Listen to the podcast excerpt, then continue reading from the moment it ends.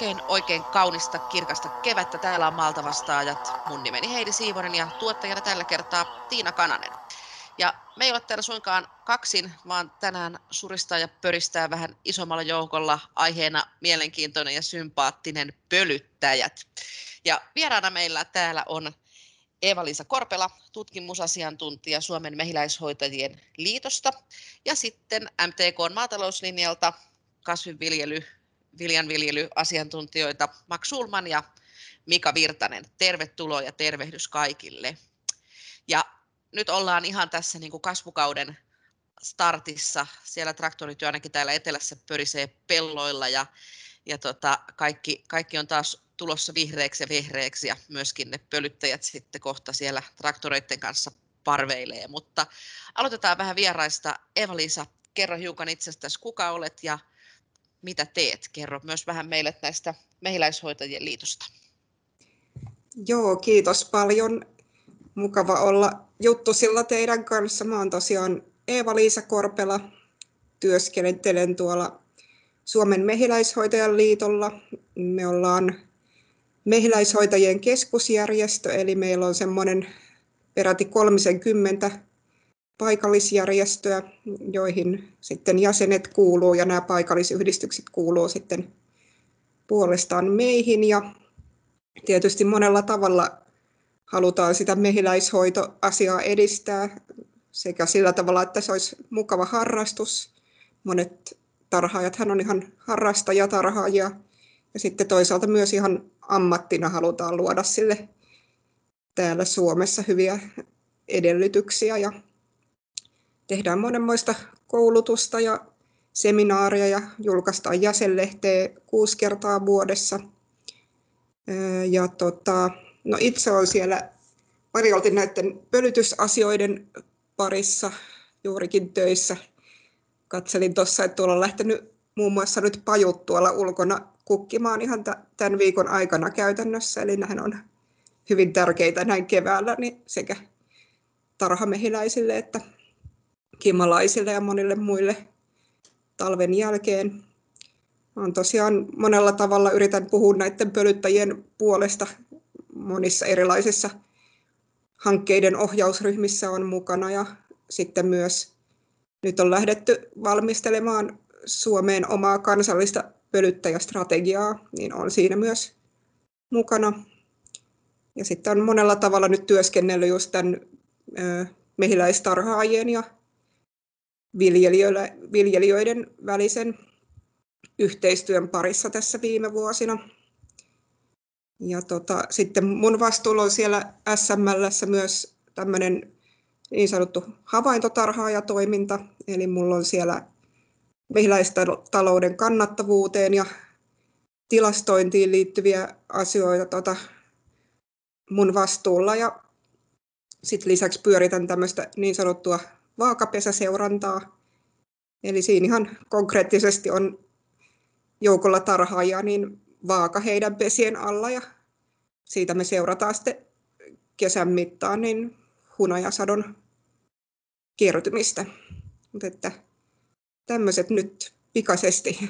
Monenlaista projektia on kyllä pölyttäjien tiimoilta ollut vireillä, että tämä kiinnostaa tämä aihe kyllä tosi paljon.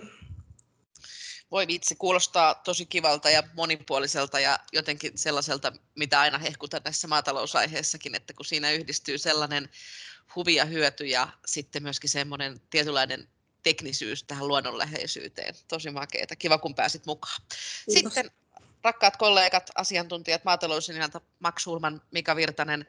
Mika, miltä kevät ja tuleva kesä näyttää? Kevät näyttää tällä hetkellä oikein hyvältä, että siellä on tietysti avomaavihannesten viljelijöillä kausi käynnistyy, käynnistyy perinteisesti aikaisin ja nyt siellä on jo varhaisvihannesten kylvöt ja istutukset täydessä käynnissä ollut jo jonkin aikaa. Ja tuota, toki, toki luvattu vähän viileämpi sääjakso sitä sitä hidastaa, mutta kyllä tässä vaiheessa kasvukautta ja kevättä on vielä kaikki toivo, toivoa, kaikki on vielä toivoa täynnä ja sitten nähdään lopputulos sitten syksyllä, mutta hyvillä mielillä siellä viljelijät on kevättöitä käynnistäneet. Se on hyvä ja kuluttajathan rakastaa näitä tulevia varhaisvihanneksia ja tulevaa satokautta. Maksu Ulman, onko siemenet jo vaossa ja mullan alla? Pikkuhiljaa alkaa olemaan, että sen verran pitää sanoa, että ensin näistä syyskasveista, mistä nyt voi sanoa, että on kukkivia sellaisia, niin syysrapsit ja rypsit on talvehtinut hyvin ja kasvu on lähtenyt tosi nopeasti käyntiin, eli siellä tullaan nyt ensimmäisessä näkemään sitten näitä keltaisia kukkia, joissa yleensä sitten myös pölyttäjät viihtyy aika hyvin ja missä niitä tarvitaan. Tällä hetkellä myös härkäpapuu ja hernettä on pistetty peltoon ja sieltä tulee sitten ne seuraavat kukkivat kasvit tässä, kunhan tämä kasvukausi etenee. Eli kyllä tässä koko ajan tapahtuu, eli joka päivä kun menee eteenpäin, niin enemmän ja enemmän siemeniä saadaan maahan ja kevätkylvöt, niin kuin täällä etelästä on alkanut jonkin aikaa sitten jo, ja nyt ne etenee kovaa vauhtia sitten kohti pohjoista, mutta ihan hyvillä mielin, eli vaikka nyt on vähän viileähkö ollut, niin se on sillä tavalla, että viljan, vilu viljan kasvattaa ja samaten se osittaa myös näihin erikoiskasviin, että pakkaset, kunhan ei vaan pure liian pahasti, niin tästä päästään hyvin eteenpäin. Max, mainitsit tuossa rypsit, rapsit, öljykasvit ja sitten härkäpavut. Osaatko sanoa, minkälaisia aloja niitä Suomessa tänä vuonna viljellään? Onko siellä kasvua tai vähenemistä jossakin kasveissa? Joo, tämä on aina hyvä kysymys tässä vaiheessa. Tietysti tässä vaiheessa ei voi vielä ihan tarkkaan sanoa muuta kuin, että syysöljykasveja, niitä kylvettiin ja niitä on viljelyksessä enemmän kuin pitkiin aikoihin, oikeastaan jopa ennätysmäärä hehtaareja. Yli 5000 hehtaaria oli kylvetty ja suurin osa niistä kuitenkin on myös talvehtinut ihan hyvin, eli tämä on positiivinen asia. Sitten näitä normaaleja öljykasveja, siis kevätrypsiä, kevätrapsia, niin kiljelykiinnostus on kohonnut tässä kuitenkin tämän kevät-talven ja kevään aikana ja kyllä sieltä odotetaan, että semmoinen 50 000, 000 hehtaarimäärä saataisiin öljykasveille tänä vuonna. Toivon mukaan se on näinkin korkea. Ja kiinnostus näihin herneeseen ja härkäpapuun eli valkuaiskasveihin, niin se on nousussa. Että kyllä niitäkin menee tänä vuonna saman verran ainakin kuin mitä viime vuonna, eli noin 45 50 000 hehtaaria niitäkin, eli ihan positiiviselta näyttää. Hyvä, hyvältä kuulostaa.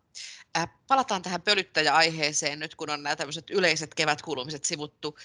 Eeva-Liisa, kaikki varmaan tietää, että tästä on nyt puhuttu paljon, että pelasta pörriäinen kampanja ja vaikka mitä muuta, mutta minkä takia ne pölyttäjät on niin tärkeitä ja miksi meidän pitää ne huomioida? No, tässä tulikin jo Maksin luettelemalla niitä kasveja oikeastaan mainittu, eli meillähän on ihan siellä jo peltokasvienkin puolella monia kasveja, jotka on melkein jopa täysin riippuvaisia siitä hyönteisten työstä satonsa suhteen tai ainakin osittain. Ja sitten voi ajatella, että meillä on esimerkiksi sellaisia prosenttilukuja, mitkä kuvaa sitä hyönteisriippuvuutta, niin vaikka se olisi vaan ns. vaan 5 prosenttia, niin sitten kun puhutaan isoista aloista ja tonneista, niin sitten se on kuitenkin aika iso se merkitys. Ja sitten ehkä toinen luku, minkä voisin tässä nyt sanoa, niin tuossa muutama vuosi sitten ilmestyi tämmöinen laaja kansainvälinen katsaus, niin siinä ajateltiin, että noin 75 prosenttia kaikista maailman ruokakasvilajikkeista, mitä meillä viljellään, niin tarvii sitä pölytystä, eli osuus on aika suuri. Sitten oikeastaan nyt vaan nämä tuulipölytteiset viljat ei sitten hyönteisiä tarvii. Mutta todellakin niin nämä öljykasvit, siellä varsinkin rypsi on voimakkaasti myönteisistä riippuvainen, sitten härkäpapu, kumina, tattari, nämä nyt ainakin peltokasveista. Ja sitten taas puutarhapuolelta vielä monet marjat ja hedelmät, mansikka, omena, puutarhavadelma, sitten ehkä pienemmillä aloilla, mutta erittäin riippuvainen myös pölytyksestä on pensas mustikka. Eli tämä on se ihan konkreettinen hyöty meille ihmisille suoraan, puhumattakaan siitä sitten, että toki meidän monet luonnonkasvit tarvii niitä hyönteisiä, ehkä jopa noin 90 prosenttia kaikista kukkivista kasveista, eli me ei meillä ei niin kuin ne niittykasvit ja monet muut kasvit, mitä me ihmiset ihaillaan, niin tuottaisi sitten siemeniä, jos nämä hyönteiset häviäisi.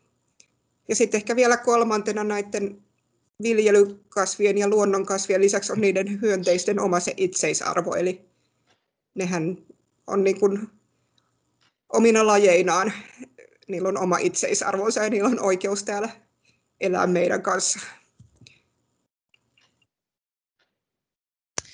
Kyllä, eli tosi, tosi pieni, pieni ötökkä, mutta suuri merkitys sen, sen sadon kannalla. Haluatteko Mika ja Max täydentää nimenomaan pellon, pihan tai puutarhan näkökulmasta, tuota, mitä Eeva-Liisa sanoi, sano, että ymmärretäänkö meillä maataloudessa noiden pörriäisten merkitys? Mites Mika, puutarha tai noin avomaamansikat, kun pensaspustikat ainakin mainittiin äsken, niin, niin tota, mitä sä sieltä puutarhapuolelta, haluatko nostaa vielä jotain erityisesti esiin? Kyllä siellä erityisesti puutarhapuolella ja avomaan, avomaan marjan tuotannossa erityisesti niin toi pölyttäjän merkitys tunnustetaan ja siellä mehiläisiä voidaan käyttää myös harmaahomeen tämmöisen biologisen torjuntaan levitykseen, että se toimii myös sitten työvoimana siinä kasvinsuojelussa, että siellä on tämmöistä erikoiskäyttöä, että kyllä se pölyttäjän merkitys tunnustetaan näissä erikoiskasveilla ja kyllä se aina joka kevät, jos on erityisesti herukoilla, jos tuota, kukinta-aikaan on viileitä ja pölyttäjät, pölyttäjä liikkuu vähän, niin kyllä se huomaa siinä sitten siinä sadossa, että tertut jää pieniksi, pieniksi siinä ja marjoja ei tule niin paljon, niin se on erittäin tärkeä merkitys näillä, näillä tota, pölyttäjillä.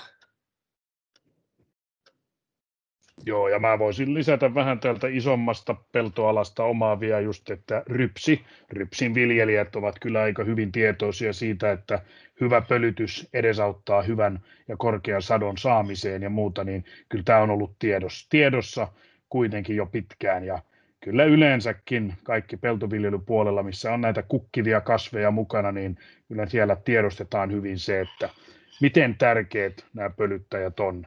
Ja semmoinen täytyy muistaa, että vaikka tässä puhutaan viljelyksistä ja muista, niin meilläkin on näitä sitten myös täällä peltokasvipuolella hyödynnetään aika paljon näitä kerääjäkasveja ja monta kertaa niissä on sitten nämä apilat, valkoapila, puna-apila mukana, jotka myös sitten edesauttaa sitä, että näitä pölyttäjiä löytyy jo sieltä peltoalalta, peltoaukeelta ja muuta, jotka sitten pystyy sieltä hyvin sitten pölyttämään just näitä öljykasveja. Joo, kiitos. Voisin tuohon vielä kommentoida.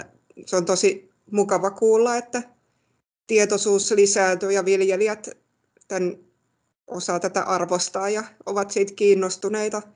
Ja tietysti meillä ensimmäinen askel aina on se, että meillä on sitä tietoa käytettävissä.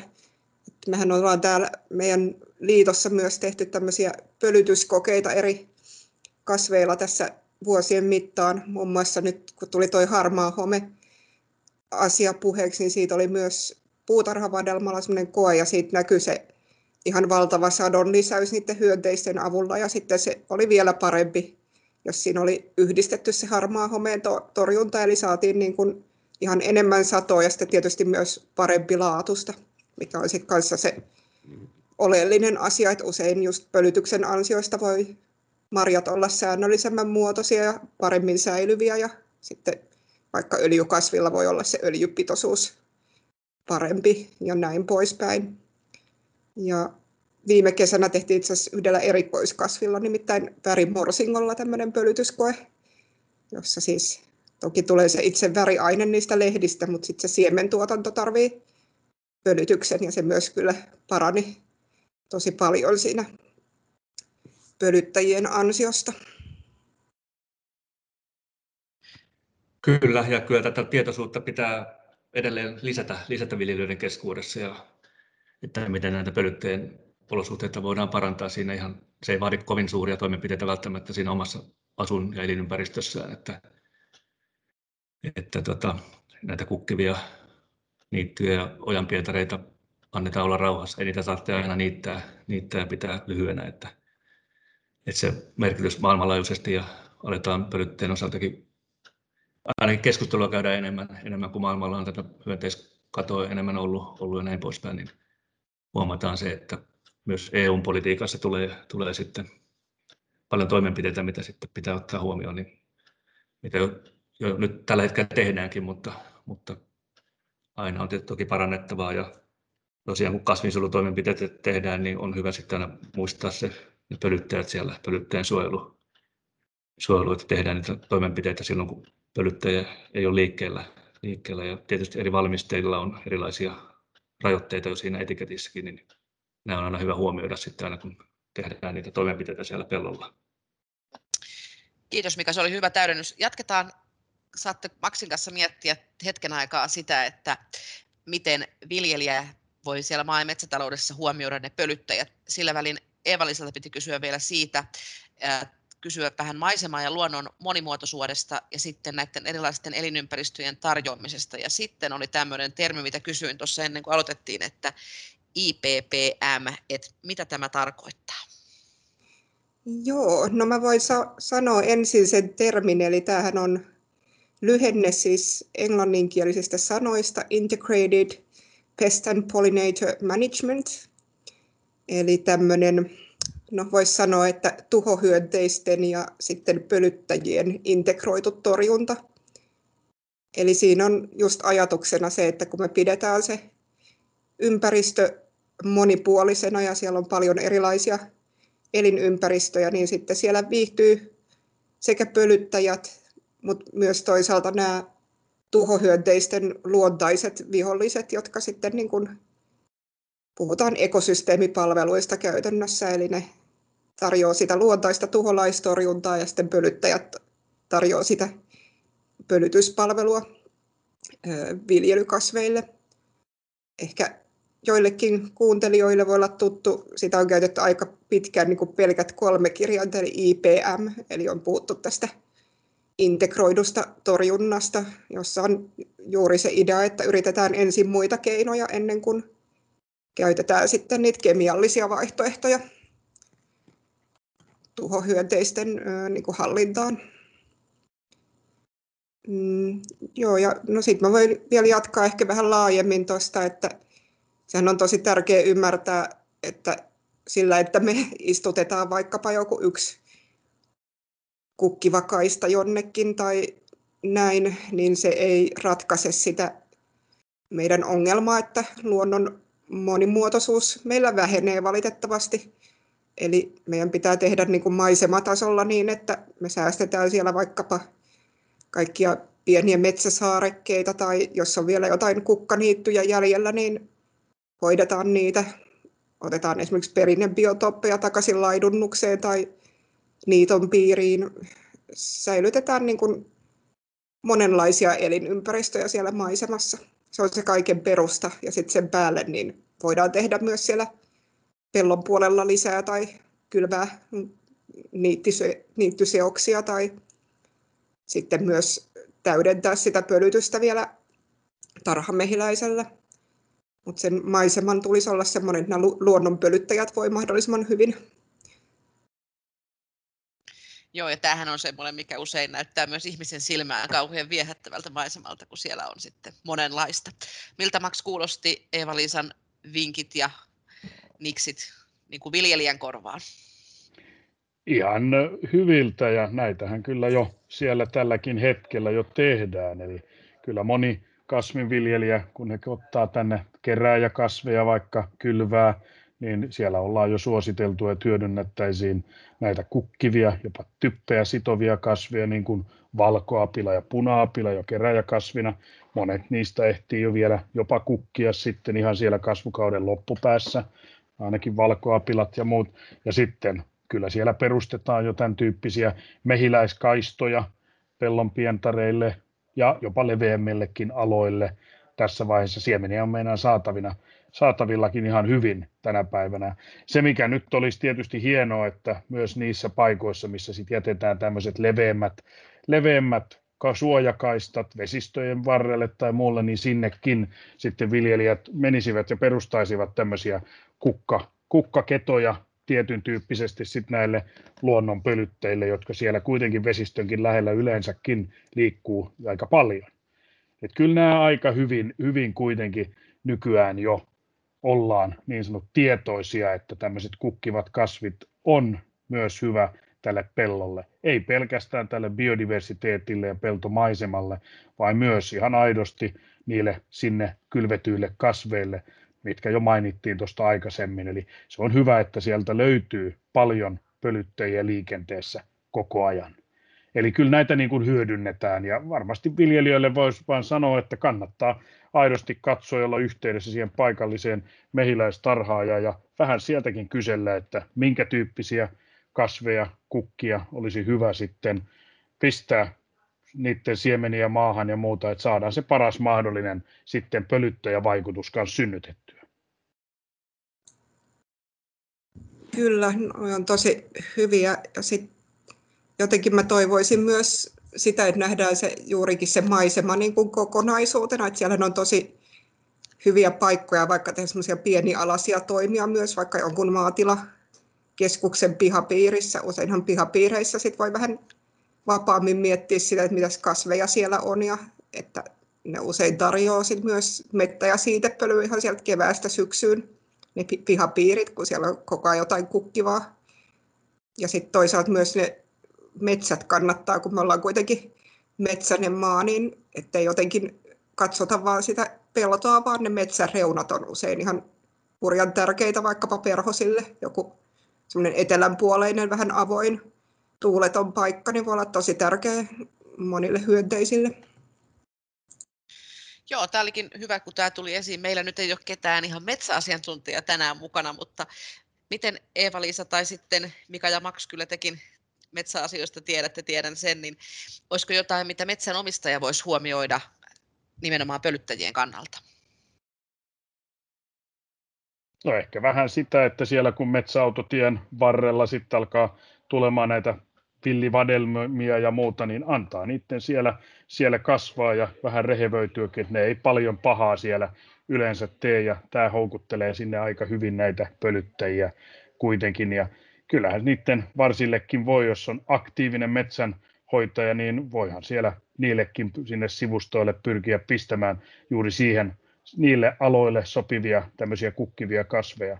Ja sitten samalla ehkä käydä katsomassa, mitä tämmöisen avohakkuun jäljiltä seuraavana kasvukautena sieltä jo löytyy näitä kukkivia kasveja ja nähdä, miten paljon siellä aidosti pörrää sitten näitä pölyttäjiä. Ja metsäpuolella, missä on sitten yleensä aika lämpöisiäkin kohtia silloin, kun tämmöiset avohakkuut on tehty, niin sieltä löytyy paljon perhosia ja muita. Ne on ihan hieno käydä niitäkin katselemassa, mutta ehkä toi vadelma, pensaat, niiden metsätien varsistoon, niin antakaa niiden kasvaa, niin siitä se lähtee. Ja saahan sieltä sitten kesällä vadelmia tai heinäkuussa, jos viittiin mennä poimimaan, ei sekään ole pieni arvo. Max ja Mika, nyt oli puhetta näistä, että voisi kylvää sellaisia kasveja, mitkä on nimenomaan pölyttäjäystävällisiä, niin onko maatalouskaupassa sitten saatavilla jotakin ihan spesifiä siemenseosta, että mitä, mitä voisi tällaiselle kaistaleelle laittaa? Joo, Joo on saatavilla Mikä on? niittysiemmenseoksia, seoksia, tota, mutta kyllä niissäkin on kehitettävää, että jos, jos tulee enemmän viljelyinnostusta tämmöisiin siemenseoksiin, niin varmasti loppuu kesken, että siinä on meillä yksi semmoinen keittämisen paikka, että voitaisiin saataisiin viljeltyä ja tuotettua semmoisia siemeniä, mikä meillä ylipäänsä menestyy hyvin ja ovat vielä pölyttäjiä houkuttelevia, niin, niin tässä on varmaan jollekin semmoinen hyvä, hyvä tota idean paikka, että kehittämismahdollisuus. Mutta kyllä näitä on, on tota, hunajakukkaa ja muuta ja valmiita siemenseoksia, mitä on tällä hetkellä jo markkinoilla, mutta lisää varmasti tarvitaan, jos näitä tämmöisiä kukkivia viljelykaistoja halutaan lisää pelloille. Kyllä, sieltä vähän prässäämään kauppiasta ja kyselemään. Mitä se valisi?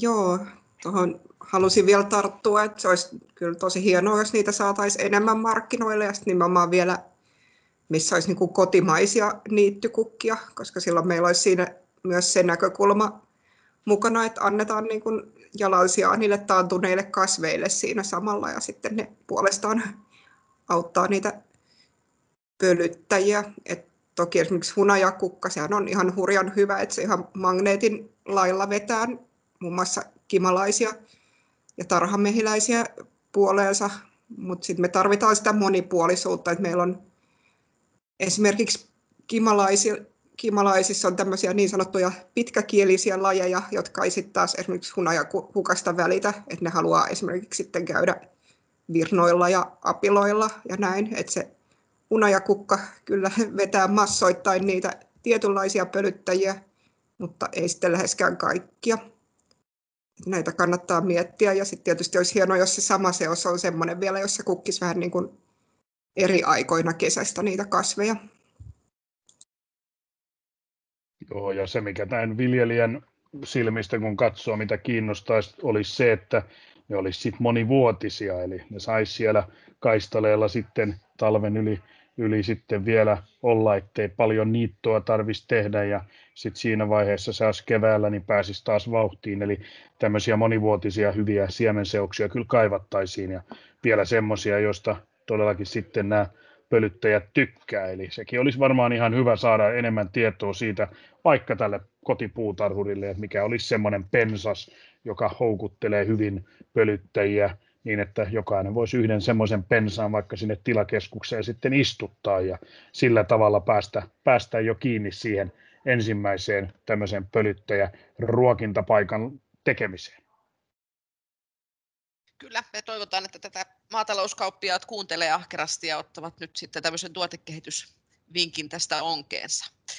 Ja sitten jos haluaa tai jos on, niin kuin oli puhetta aikaisemmin tästä, että pölytystä voi myös täydentää, että, että niin kuin voin, on mehiläistarhaajillaan pölytyspalveluita, niin kerro Eva-Liisa vähän siitä, että miten, miten sitä, että jos ei luonnonpörriäiset riitä, niin miten viljelijä voi vielä niin kuin täydentää sitä pölytystä tarpeen vaatiessa?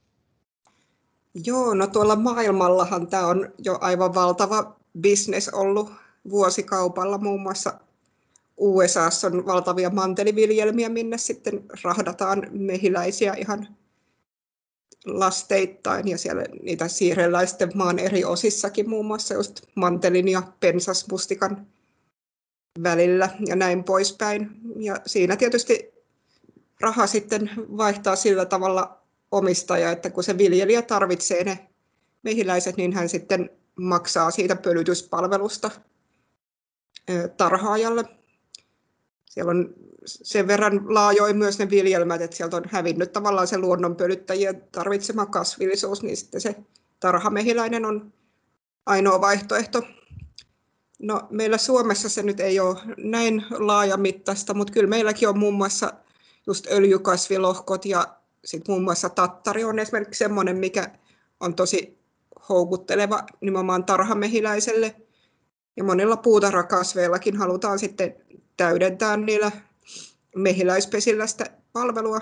Eli idea on ihan se, että viljelijä kannattaa ottaa yhteyttä lähialueen tarhaajaa ja sitten kysellä hyvissä ajoin, että olisiko hänellä niin kuin vuokrata pesät sinne viljelmälle sitten ja meillä on SML-sivuilla pölytys.fi osoitteessa muun muassa semmoinen kartta, mihin oon kerännyt tarhaajia, jotka tätä hommaa tekee. Kuulostaa mielenkiintoista. Sieltä voi käydä sitten katselemassa. Ja mitä se Eva sitten pikkusen käännetään katse sinne kotipuutarhaan tai omakotitaloasujaan, miksei ihan vaikka taloyhtiöönkin, niin ainakin sellaisen tuossa katalogeja ja kaikenlaista puutarhakauppaa, niin sellaisia hyönteishotelleja, ne oli aika hauskan näköisiä, oli paljon, paljon kaupan. Onko jotain muuta, mitä, mitä jokainen meistä voisi tehdä hiukan pölyttäjiä tsempatakseen? Joo, no mulla on niistä hyönteishotelleista aina vähän semmoinen ristiriitainen fiilis, koska tavallaan just se, että jos se ensin on sliipattu se tontti kovin semmoiseksi, että siellä on vaan vihreä nurmikko eikä mitään muuta. Ja sitten sinne tuodaan se hyönteishotelli, niin se on ehkä vähän nurinkurista. Että tavallaan ensin kannattaa just taas kääntää katse siihen elinympäristöön, että olisiko siellä niitä risukasoja tai jotain eh, koiranputkia ja järviruokoja näissä materiaaleissa. Ne tykkää pesi ihan luonnostaankin, tai sitten jos siellä sattuu olemaan vieläpä joku vanha lato tai jotain aidan seipäitä, niin ne kannattaisi ehdottomasti säästää pesäpaikoiksi, jotka toimisivat ihan luonnon hyönteishotelleina. Ja toisaalta sitten taas monet maamehiläiset muun muassa tykkää semmoisissa paljaissa hiekkamaan kohdissa tota pesiä. Mutta toki näitä täydentämään kannattaa käyttää. Niihin löytyy ihan mainioita ohjeita ja videoitakin tuolta YouTubesta.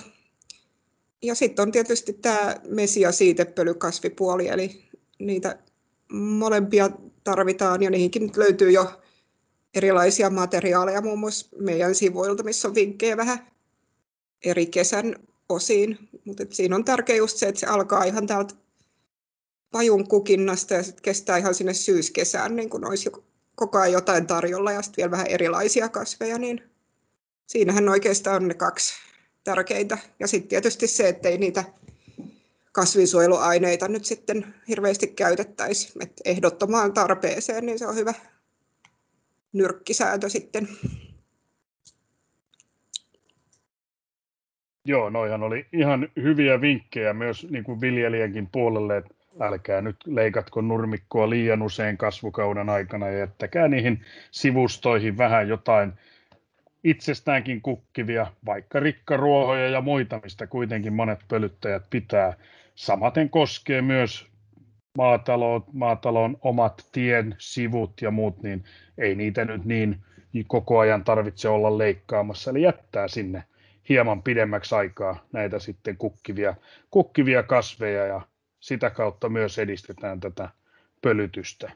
Ja sitten tietysti just toi Eeva-Liisan tässä vaiheessa viimeiseksi mainittu, eli kun lähdetään tekemään sitä torjuntatyötä sinne pelloille, niin huomioikaa sitten aina ne pölyttäjät. Seuratkaa tarkkaan niitä kuitenkin kaikkia asioita, mitä on kirjattu siihen kasvinsuojeluainepakkaukseen. Siellä on hyvin varoajat ja muut. Ja muistakaa myös ilmoittaa siinä paikalliselle mehiläistarhaajalle, jolla on pesiä lähialueilla, että nyt tämmöinen torjunta on sitten lähdössä käyntiin. Vaikkakin se hoidetaan yöaikaa, niin se on aina hyvä ilmoittaa ja pitää esillä tämä, että tehdään tätä yhdessä ja pidetään molemmat osapuolet ajan tasalla. Sama koskee myös mehiläistarhaajia, jos siellä on pesät viety johonkin paikkaan, näkee, että siellä on paljon peltoja, niin voisi hyvin kanssa olla paikallisten viljelijöiden kanssa laajemminkin yhteydessä sanoa, että heillä on ne pesät siellä, että olisi hienoa, jos te pitäisitte hänet ajan tasallaan. Eli tällä tavalla tämä asia saadaan hyvin eteenpäin. Kiitos Max, oli hyvä huomio. Sen verran kysyn Eeva-Liiseltä vielä, ruvetaan niputtamaan tätä pörinää tältä kertaa, mutta jos kotitarhuri tai miksei maanviljelikin, että jos kiinnostunut siitä, tässä on myös yksi herkullinen sivutuote, mistä ei puhuttu ollenkaan, eli hunaja, että jos tällainen pienimuotoinen tarhaus joko maatalouden tai sitten hunajabisneksen kannalta kiinnostaa, niin miten pääsee alkuun mehiläisharrastuksessa?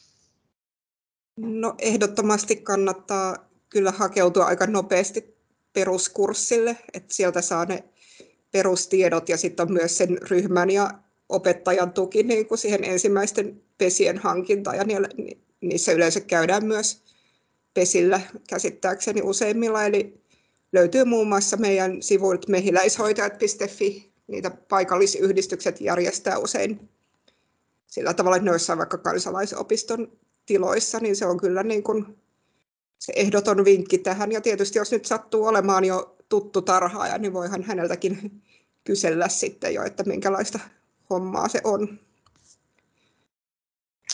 Eli verrattain pienellä ja helpolla ja tämmöisen hauskan ja mukavan vertaisoppimisen kautta pääsisi tämmöiseen harrastukseenkin. Se kuulostaa tosi kivalta. Mika Virtanen, kuinka jatkuu kevät tästä eteenpäin?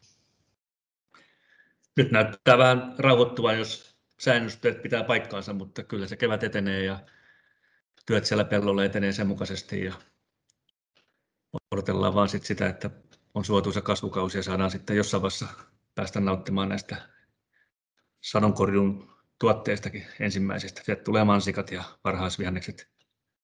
Siitä se sitten lähtee eteenpäin. Mutta odotellaan, odotellaan tulevaa kesää innolla. No, sitä, niitä, niitä odottaa koko, koko Suomen kuluttajatkin, että pääsee taas kotimaiseen tuotteeseen kiinni. Mites Max, mitenkäs siellä peltoviljelyn puolella, kuinka jatkuu kevät ja kesä? Ja totta kaihan tässä odotetaan jälleen kerran niin kuin joka vuosi semmoista huippuvuotta. Ja toivotaan, että se nyt tässä vaiheessa myös tulisi. Ja toivottavasti me saadaan nostettua näitä kukkivien kasvien, kasvien viljelyaloja, että tässä kevättä vielä riittää jonkin aikaa. Mutta kyllä tätä kasvukautta, niin ainahan sitä katsotaan positiivisesti ja toivon mukaan sitten siellä loppukesästä saadaan niin paljon näitä kukkivien kasvien kautta tätä hunajaa, että tarhaajat myös, joilla on ollut näitä tarhoja sitten siellä lähellä näitä pölytyspaikkoja, niin voisivat terve, käydä tervehtimässä niitä viljelijöitä pienellä hunala, hunajalahjalla, niin sitähän tässä odotellaan. Ai ai, kyllä. Ja mä nyt sitten tässä odotan, että Mika ja Max ainakin, niin me tehdään satokauden päätteeksi taas pieni katsanto siihen, että kuinka tämä on tämä vuosi ollut, onko se ollut satoisa vai vähemmän satoisa. Mutta kiitoksia paljon, tämä oli äärettömän mielenkiintoinen aihe. Pölyttäjästrategia on tulossa. Mehiläishoitajien sivuilta löytyy lisätietoa, jos kiinnostaa joko tarhaajaksi ryhtyminen tai sitten pikkunen tämmöinen sato, sadon puustaus kenties pölyttäjien avulla.